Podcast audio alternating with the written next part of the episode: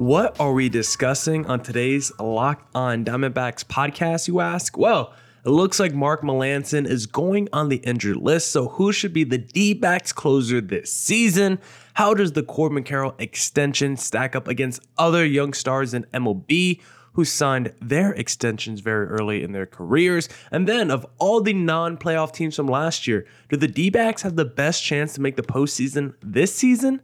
Discussing all that on today's Locked On Diamondbacks podcast.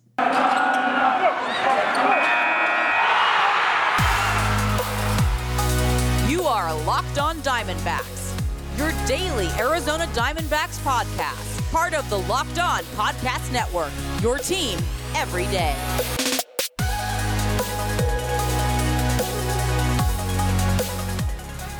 Welcome into the Locked On Diamondbacks podcast, part of the Locked On Podcast Network. Your team every day. You're listening to who? The always charismatic host of this podcast, Millard Thomas. I'm a multimedia journalist and I'm a graphic designer, so please go check out my website, millardthomas24.myportfolio.com. On there you can see all my latest work, from my packages to my articles to my photos and my graphic design. If you want to see more content by me, just follow me on Twitter at Creator Thomas 24 for my personal account, or just look up Locked on Diamondbacks on Twitter, Instagram for the podcast handle. And of course, thank you for making Locked on Diamondbacks your first listen every day. Would not be able to do this podcast without you, my loyal listeners, sharing, subscribing, reviewing, doing all that so I could do this podcast for you. Thank you. It's free and available on all platforms. So please continue to tell your friends. And please tell your friends to subscribe to Locked on Diamondbacks on YouTube. The subscriber count's been a little slow lately on the D backs YouTube channel, so please hit subscribe on Locked on Diamondbacks. Still trying to hit 400 subscribers before the end of March. The audio listeners, they're crushing it, but I need my video listeners to hit subscribe on the Locked on Diamondbacks YouTube channel. But for today's podcast, I want to first start with the news about Mark Melancon. It's not even just Mark Melancon. The bullpen took a couple hits in terms of injuries this past week because it looks like Mark Melancon hurt his shoulder going on the 60 day injured list, expected to miss a few months. And then Corbin Martin from that Zach Greinke trade is also expected to miss some time with injuries. So the D backs now have two more spots open in their bullpen. And really, I mean, Mark Melancon wasn't good last year, and there's been a quote unquote, you know, competition this spring training. But I think it was fair to say Mark Melancon was probably going to open the season as a closer. Deserving or not, it was probably most likely going to happen because of the pedigree, the experience, the money. Mark Melancon was more than likely going to open the season as a closer. But now, with him going on, on the injured list, this opens up a whole new competition with a couple weeks left in spring training for who should win the closer role. And I think there's really four candidates. I mean, they, you could make the argument that there's more than four candidates, but to me, there's realistically four candidates that could win this D backs closer role. And look, I don't wish injury on no one, but this could be a blessing in disguise for the D backs, considering Mark Melancon was really disappointing last year. This could actually maybe elevate at least the floor of this D backs bullpen. Maybe not the ceiling, but I think at least elevate the floor because Mark Melancon was so bad last year. But when I look at the candidates, I think the four more the four most realistic candidates to take over the closer role for the D-backs in 2023 is Andrew Chafin, Scott McHugh, Kevin Ginkel, and Jeurys Familia. Now you got some other options out there in the bullpen that you can make an argument for. You can maybe put Miguel Castro in this. Maybe you think a prospect like Carlos Vargas could even get a crack. But I think these are the four most likely candidates. And let's go through the case for each one before I decide who I think should be the D backs closer in 2023. Because Andrew Chafin, of course, signed by the D backs this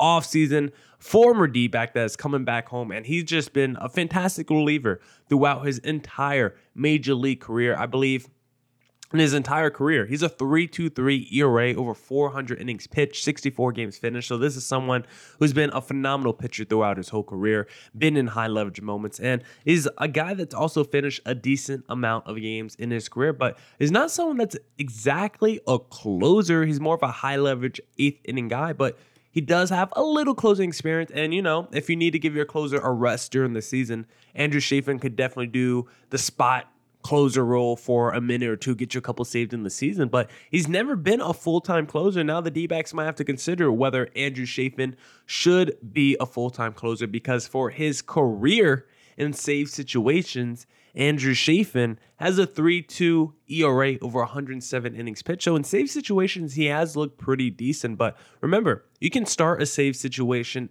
in the eighth inning. You can have a five out save if you want, right? Not every save only comes in the ninth inning because when you look a little bit deeper to the Andrew Chafin stats, he hasn't been a good ninth inning reliever, which is kind of weird. In ninth innings for his career, he's a 4 4 ERA. In the eighth inning, he's a 2.7 ERA. Elite eighth inning guy, elite sub guy. But in the ninth inning for his career, 4 4 ERA. Um, not that good for Andrew Chafin. Now, he is pretty elite in high leverage moments. A 229 average allowed, 671 OPS allowed. You'll definitely take that. Runners in scoring position for his career, 221 batting average allowed, 639 OPS allowed. But really, in the ninth inning, Andrew Chafin hasn't been that good throughout his career. He has been good in safe situations, but not but not the ninth inning. So I do think he's a strong candidate for the closer role. But should he win it, we'll discuss at the end. The other option is Scott McHugh. And also, I just want to talk about Andrew Chafin's real quick before it gets to Scott McHugh. Andrew Chafin, sinker slider, fastball pitcher, mostly sinker ball pitcher. That's his go-to pitch in the low 90s. So he's going to try to dial up some ground balls. Always had a high strikeout rate though. So this is someone, even though it's sinker slider combination, not very high velocity. He's someone that does dial up a lot of strikeouts. So just keep that in mind. I do think that's very good for your closer. Scott McHugh, I think, is a pretty good option for the closer role too. Now, the weird thing about Scott McHugh is I don't think he's pitched in the major league since 2015. He's not he's not terribly old. He's in his early 30s, 33 years old, but he probably has the most closing experience, arguably, of anyone I'm going to name today, him or Jeurys Familia, because Scott McHugh has been a closer the last couple years in Japan, and he was very effective out there. In 2022, a 2.35 ERA, 38 saves. In 2021, a 2.66 ERA, 31 saves. So if you want a guy they could just throw in the closer role who should be comfortable and should know what it takes and has been in those high pressurized environments in the recent past, you know, in the last couple years, then Scott McHugh is probably your guy because, like I said, Jeurys Familia is the dude who probably has the most comparable experience in that closer role. But Jeurys Familia hasn't been a closer for a hot minute. And when we look at Scott McHugh, he is someone that does throw a mid 90s fastball around 94 miles an hour with a little curveball slider combination,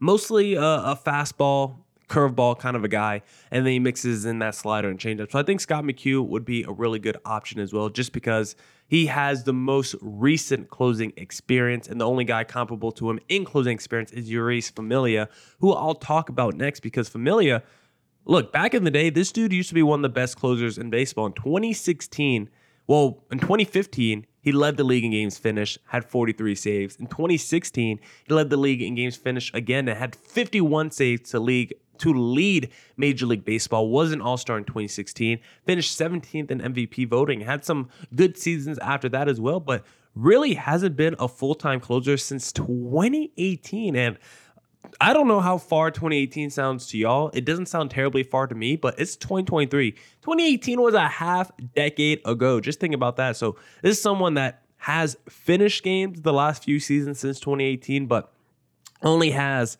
let me count it up here. Since 2018, so from 2019 to 2022, Jeurys Familia only has one save. Now he has over 30 games finished, but he only has one save during that stretch. So even though he has a lot of closing experience in his past, he hasn't done it a lot in the last half decade. So and he's also someone that's just been in the decline, right? Like last season, 2022, hit a 609 ERA. The year before, 394. The year before that, 371. So this is someone that sees his ERA going up every year, his velocity going down. But even with his velocity going down, his sinker ball last year averaged 95.2 miles an hour. His fastball averaged 95 miles an hour. So even with that velo going down year after year, this is someone that used to be like a dude that threw 97 to 98 consistently. Jeurys Familia still hitting 95 consistently. So he would still be one of the hardest throwing pitchers on this D back staff, despite his velocity going down every single season. So that's why I still have to throw Familia in this list. And then the last guy is Kevin Ginkel, who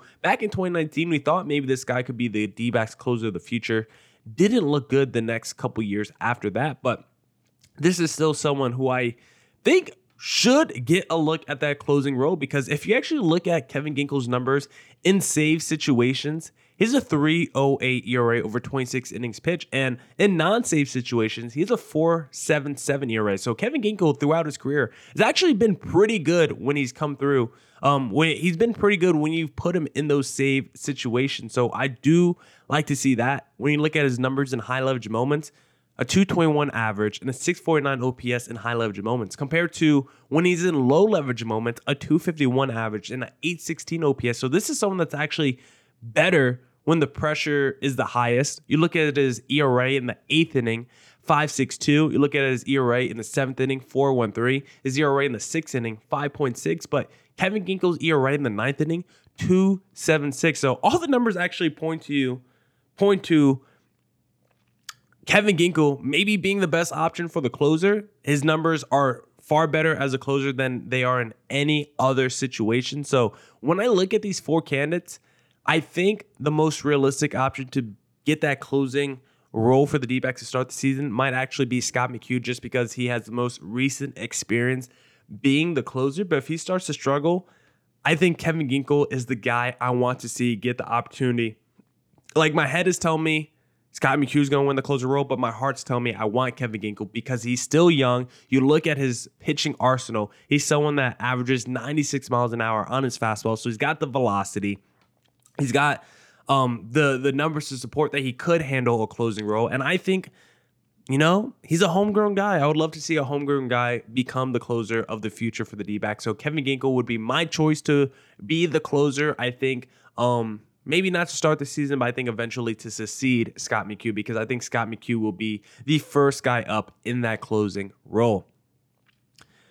And next, I want to discuss Corbin Carroll's extension and how it stacks up against other young MLB stars who signed their extensions early. But before we get there, because that Corbin Carroll extension, right? Mike Hazen, he's trying to build a perfect team and become the ultimate GM. And if you want to be the ultimate GM, then you need to download the mobile game Ultimate Baseball GM because I'm hold on. Sorry, before we get into the ad read, I actually have to throw on my little overlay for my video audience because I'm really geeked out by our new partner and sponsor of today's episode, the mobile game Ultimate Baseball GM. Because have you ever dreamed of becoming an MLB GM and managing your professional baseball franchise? Well, your dream can come true, and this game is definitely for you. Manage every strategic aspect of your team, play through the season, and lead your team to glory. You're responsible for hiring the right coaches and staff, managing team finances, scouting and drafting players, managing difficult personalities, navigating your franchise through free agency and all the ups and downs of a season. All this in a challenging and realistic game world. Ultimate Baseball GM is completely free and playable offline play on the go as you want and when you want to. And this thing is so fun because right now, me and the other Locked On hosts, we're all in a battle trying to build the best team on the Ultimate Baseball GM. And I'm someone that loves playing fantasy sports. And I love fantasy sports because I love the idea of trading, drafting my team, building my roster. But Ultimate Baseball GM takes it to a next level because it's kind of like MLB The Show, you know, when you do franchise mode and you got to manage the chemistry and the cap. You got to do this all on the app. But you do it on the app and you get to do it against your friends. So I'm going against my locked on, uh, the other locked on hosts. I'm competing with them and I'm trying to beat them in our regular season. And guess what? Other Locked On hosts know I'm the best fantasy player around. I'm also the best ultimate baseball GM. So Locked On Diamondbacks listeners get a 100% free boost to their franchise when using the promo code Locked On in the game store. So make sure you check it out. To download the game, just visit probaseballgm.com, scan the code, or look it up on app stores. That's probaseballgm.com, Ultimate Baseball GM. Start your dynasty today.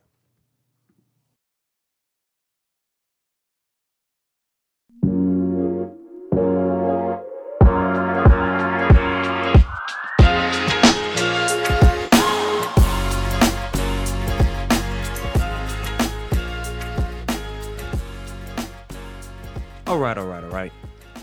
Let's get back into the podcast and let's discuss how that Corbin Carroll extension stacks up against other young MLB stars because we all know Corbin Carroll signed a nice deal with the D backs where he gets paid, we lock up Corbin Carroll, D backs fans feel good. Everybody's happy. Corbin Carroll gets his money up front. D backs get, you know, a little bit cheaper of a dude up front if he really hits his ceiling while still being able to keep him long term and not worry about him hitting free agency anytime soon. And the D backs fans don't have to worry about Corbin Carroll leaving either. And I just want to compare Corbin Carroll's extension to some other young MLB stars and whether it's good value or not, because we know about some other MLB stars in the recent I want to say the recent past, almost say the recent future, and the recent past who has signed because this has been the new trend in Major League Baseball over the last couple years, last few years. You see the Ronald Acuna's, the Wander Francos, the Michael, the Michael Harrises, the Julio Rodriguez. All these guys are signing their extensions early, and for some of them, it's a smart deal. Um, for the franchise, for some of them, it's smarter for the players because I think some of these players were kind of undervalued in their contract extensions. Well, I think some players probably got more than they should have up front, and maybe these teams are overpaying right away because when you look at some of these other deals, Wander Franco got 11 year, $182 million deal. And at the time of his signing. He was 20 years old. He only had 103 days of major league service time. So it wasn't like he was too far off from a Corbin Carroll. And that comes out to about $16.5 million annually for Wander Franco. But you have to dive a little bit deeper into the numbers when we look into these contracts because it's 16 million annually, but after like 2026, it goes up to like 22 million. And then after 2027, it goes up to like he's making like 25 million a year for like the next six years after that. So Wander Franco is going to be in a, a pretty expensive player for the majority of that contract with the Tampa Bay Rays. You look at Julio Rodriguez, 13 years, 210 million. I actually thought that was too long of a contract that he signed, but after um 2025 Julio Rodriguez is making 20 million a year, and then he's going to have potential for escalators. He could change his contract. He could rip, rip it up and add more money on there. So both of those guys, the first like three years of their deal is going to be pretty cheap, but then by that fourth year, they're basically making over 20 million to 25 to maybe even more than that after each year. So those guys get pretty expensive, pretty expensive for the payroll pretty soon for their ball clubs. Guy like Michael Harris, eight years, 72 million. That's just great value for the Atlanta Braves. So it really had me thinking, how does the Corbin Carroll extension? you know, stack up against the Wander Francos, the Michael Harrises, and the Julio Rodriguez's because we actually have the breakdown now of the Corbin Carroll deal because in 2023, this season, he gets a $5 million signing bonus. $5 million signing bonus, $1 million salary.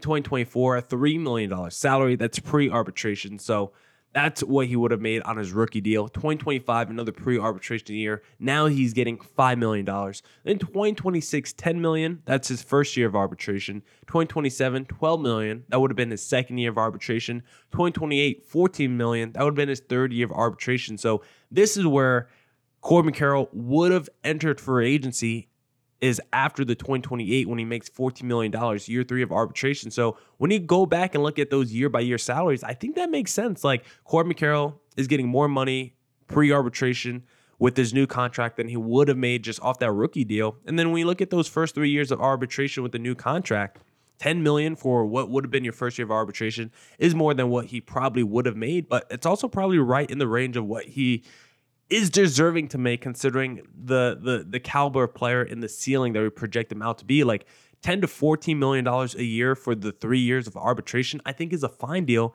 then the idea of him entering free agency after 2028, guess what? In 2029, his salary is going to be 28 million dollars. So if he did hit free agency after 2028, he probably would have got a 25 to 30 million dollar contract in 2029 for agency. So the D-backs are like, you know what? We'll just pay you that salary on the back end. And in 2029, you're getting $28 million from us. 2030, we'll give you another $28 million. Then 2031, we'll have a team option for another $28 million. So I feel like he's getting probably what he deserves year after year. And then the time he would have entered free agency, the D backs basically double the money from 2028 to 2029 and give him $28 million, which is probably what he would have commanded on the open market. I think that's super fair. And right now, $28 million probably sounds like a lot for Corbin Carroll, but guess what?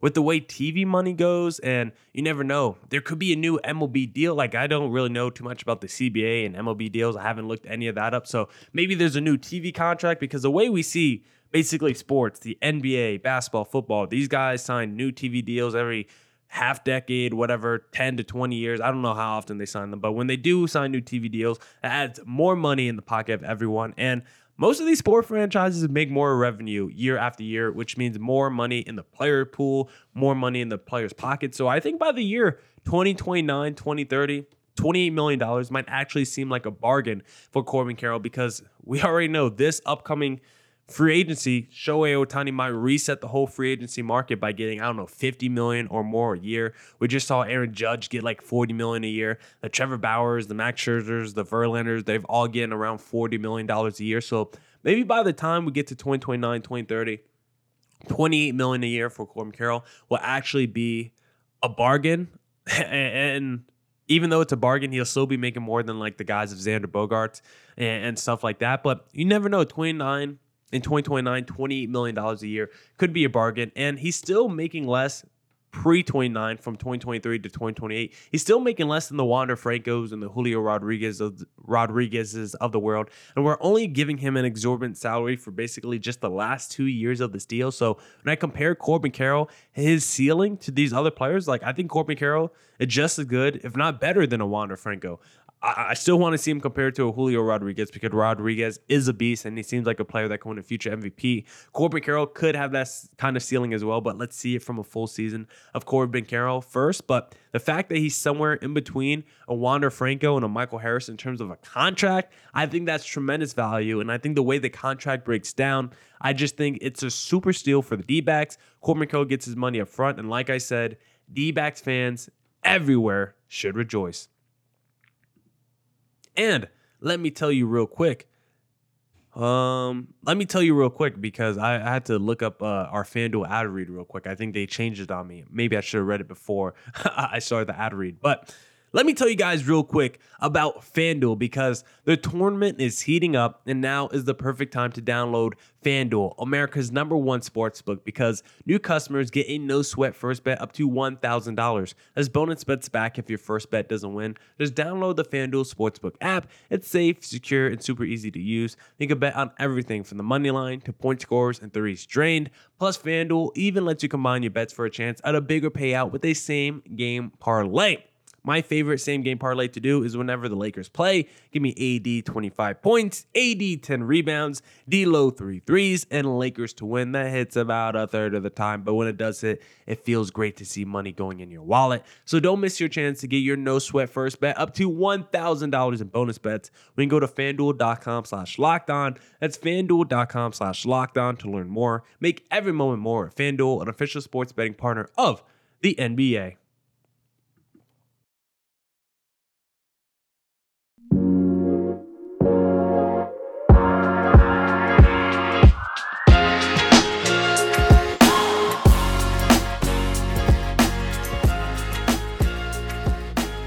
Probably my sloppiest segue into an ad read I've ever done.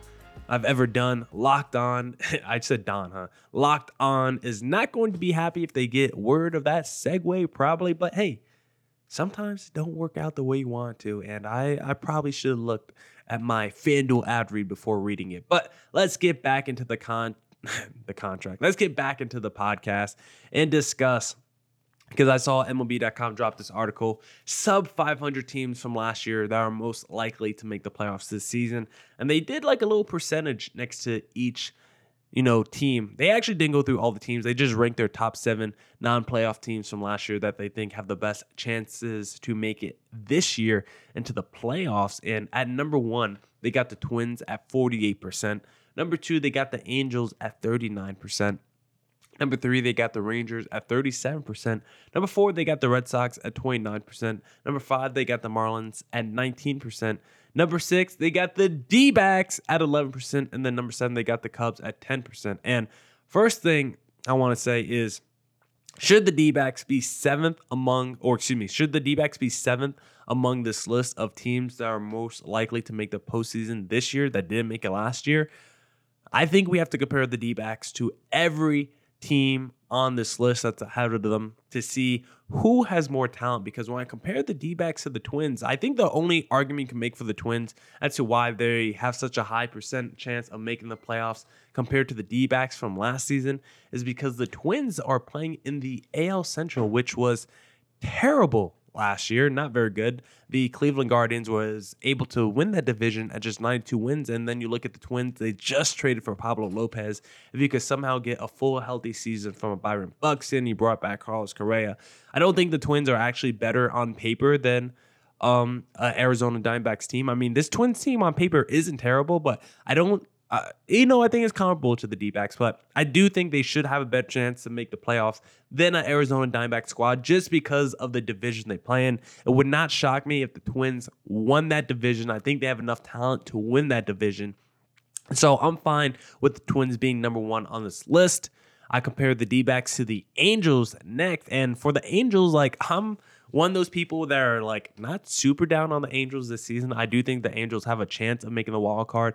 I probably would say the Angels have a better chance than the D backs at making the postseason. Um, because hope you guys didn't hear that. All of a sudden got a phone call. But I do think the D backs have a better chance of making the postseason than the Los Angeles, or excuse me, I do think the Angels have a better chance of making the postseason than the Arizona Diamondbacks because the Angels, I mean, I'm not that I, am not off the Angels bandwagon this season. I do think the Angels have a chance of doing something this regular season and potentially making the postseason. I know talking to Sully Baseball, he hates this Angels team, but look at this Angels lineup right now and not tell me this is not one of the best lineups in the American League because you got Taylor Ward, who's coming off a really good season last year with the Angels. You got Mike Trout, who is arguably the best offensive player, position player in baseball. Shohei Ohtani's also in that mix. Anthony Rendon, I mean, he has to stay healthy, but when he is healthy, he's still a pretty decent player. Hunter Renfroe is underrated, a 30 home run guy. You got Brandon Drury as well. Like Jared Walsh is all of a sudden your number seven hitter. Like his Angels lineup is pretty good and pretty loaded with talent. Now the rotation leaves a little bit something more to be desired, but Ohtani's a legit Cy Young candidate. Patrick Sandoval is like solid. Tyler Anderson's good. And you've got some young pitchers in Reid Detmers as well. So I would actually say the Angels have a better chance than the D backs at making the postseason as well. Because if you have arguably the two best players in Major League Baseball on your team, you should have a decent shot of making the postseason. Number three, the Texas Rangers compared to the D backs. The Rangers are another team that I'm like quietly in on, and I think are a dark horse team. Like my dark horse teams to make the wild card for the American League this year are the Angels and Rangers, and I don't know if that's really going out there on a limb or anything like that. I don't know if that's that crazy of a take, but I know Sully Baseball is not in on the Rangers or the Angels, and a lot of it just injury and health history, right? Because Mike Trout's someone that hasn't really been able to stay on the field for like the last two to three years. We know Jacob DeGrom has perpetually getting hurt every single season, but the the Texas Rangers are another team where I just look at that lineup, I look at that roster, and I'm like, it's not terrible at all. I like the I think the lineup has some potential. I think it's solid. And I also look at the uh, rotation and like the rotation now that you have Jacob DeGrom, obviously you need him to be healthy and that's a big if with Jacob DeGrom because he's already dealing with some kind of injuries, but you look at the lineup, you're to have Marcus Semien, who's like a 30-30 guy, Corey Seager's a stud, Nate Lowe's not bad. I love Adolis Garcia. So you at least got four dudes. Like Robbie Grossman could have a solid bounce back season. We'll see with Josh Jung, who's like one of their top prospects, I believe. And then that rotation, if DeGrom can stay healthy, like Martin Perez is a solid number two. Got Nathan Eovaldi, got Andrew Heaney. Like I do think the Rangers and Angels do have realistic chances to make the postseason. I do think I would have them ahead of the D backs in terms of chances to make the wild card. But then after that, that's where I start to really disagree because I look at the Boston Red Sox team and a healthy Chris Sale goes a long way for this team, but you let Xander Bogaerts go, the heartbeat of that team. I just think the vibes around this organization franchise, I just don't think this will be a good year for the Boston Red Sox. I don't think their talent on paper is even bad. I just don't like the vibes surrounding this Red Sox team. I don't feel like they're actually. I, I the problem is I don't know what direction they're going in. I want to say they're not trying to win games, but I don't even know if that's true because they did sign that player from Japan for like a hundred million dollars and You look at the rest of this offseason for the Red Sox, they went out there, they signed Justin Turner, they got the Kenley Jansens of the world. Like they signed Adam Duvall, like they signed a whole bunch of legit or solid major league players, but they didn't really sign any stars. And then you let like the Xander Bogaerts of the world walk in free agency. You signed Corey Kluber to be a rotation starter. Like I hate this rotation for the Boston Red Sox. I don't think their lineup will be that bad because if you have Casas, Devers, Turner. If the new Japanese guy, if he's good, maybe you give Verdugo Kike back, bounce back. You got Adam Duvall. Like I think the lineup is actually solid. I think this team can score some runs, but Chris Sale is one injury away from this whole rotation just being arguably the worst in Major League Baseball. So because of that, I don't see how there's any way that this team is better than the D backs in 2023. And then the funny thing is, when you look at all these teams I just mentioned and compare to the D backs, they were all American League teams. The first team that we're going to compare the D backs to that would actually be in direct competition for taking one of the wild card spots is the Miami Marlins, who's a number five on this list and ahead of the D backs. And from the Marlins, I love that rotation. They have like seven dudes in that rotation that are absolutely studs and stacked, but I don't like the Marlins lineup. I love Jazz Chisholm. I thought Luis Arraez was a good move, but I don't think Jean Segura is really doing anything for your lineup. I don't think Avisail Garcia or Jorge Soler are really doing anything for your lineup. And so when I compare the Marlins to the D backs, the Marlins by far have a better rotation. And I'm still down to do an Alek Thomas for Jesus Luzardo deal or maybe another one of their young starters. But I think the D backs rotation is just fine. You got Gallen, you got Merrill Kelly, and then hopefully one of those young pitchers like a Drey Jameson can hold it down as your number five spot. And I look at the lineup, the D backs lineup is just so much more deeper than the Marlins lineup and has a higher ceiling as well. So when I compare the D backs to the Marlins, I do think the D backs should be number four on this list. I think it should go Twins, Angels, Rangers, then the D-backs because I think I think the D-backs have a better chance than the Boston Red Sox to make the playoffs and I think the D-backs are just a straight up better team than Miami Marlins. And so because of that, the D-backs should be number 4 on this list of most likely playoff teams that didn't make it from last year to become playoff teams this season. Now that's it for this edition of the Locked On Diamondbacks podcast. Come back tomorrow for more Dime, or not tomorrow. Come back next week for more Diamondbacks news coverage and insight. This podcast was a little bit later than usual because I was feeling under the weather yesterday, so I had to record this podcast on a Friday, something that I don't typically do. Thank you for making Locked On Diamondbacks your first listen every day. Make your second listen of the day the Locked On Fantasy Baseball podcast with Matt and Dom. He'll keep you up to date fantasy baseball news, strategies, and analysis. And as always, stay safe, stay healthy. Deuces.